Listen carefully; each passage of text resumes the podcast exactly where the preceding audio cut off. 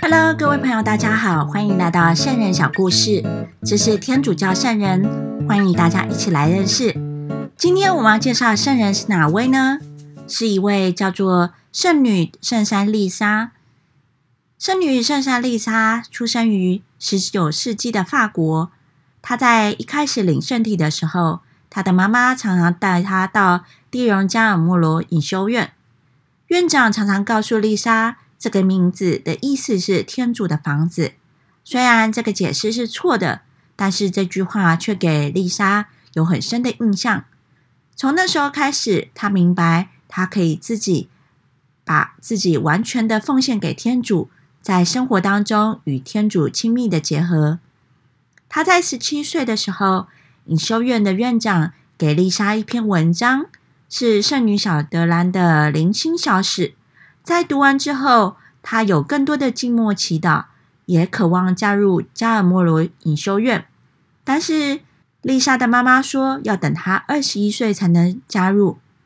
虽然如此，珊珊丽莎延后了入会的时间，但是她在地荣这个地方陪伴有困难的青年人，也带领儿童认识天主。在入会之后。他遵守隐修院的规定，把一切的时间跟服务都奉献给天主。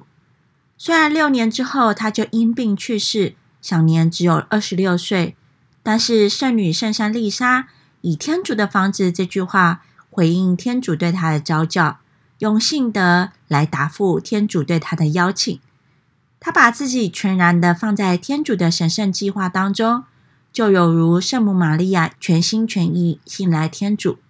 所以，在他渴望加入加尔默罗修会的时候，他也听从妈妈的话，继续等待天主，成为加尔默罗隐修会的修女。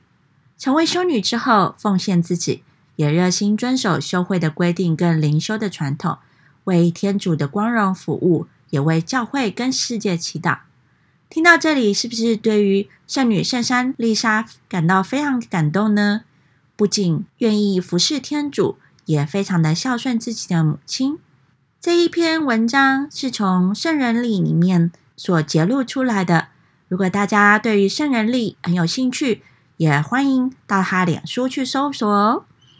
那接下来我们就用祈祷来向圣人祈求，请他为我们转求。那我们在祈祷的时候，用手指在额头、胸前和两肩画个十字，应付。妻子及圣神之名，亲爱的天主，感谢你，谢谢给我们圣女圣山丽莎这一位圣人，也谢谢你保守她的生命，好叫我们能够向她学习。虽然她在年轻的时候就去世了，但是她生命就如同她的名字一样，成为天主的房子，荣耀天主。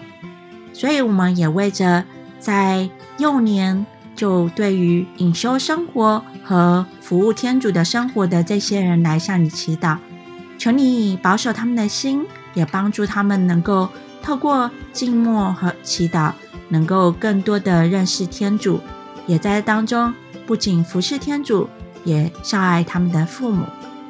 我们也为着青年这段准备课业的时间来向你祈祷，虽然他们在这当中要分辨。怎么样子来服务天主？但是求主来给他们聪明和智慧。感谢天主，我们将让祈祷侍奉耶稣基督名，应父及子及圣圣之名。愿天主祝福你。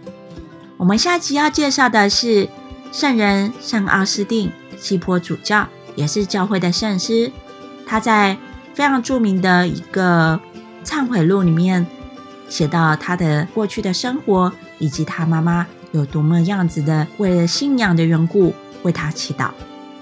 我们下一集再见，愿天主祝福你，拜拜。今天要告诉大家一个超实用小技巧，在资讯栏里面是不是有看到一个连接呢？如果你喜欢我们的频道，欢迎订阅、分享，加上赞助我们哦。你的赞助是我们前进最大的动力。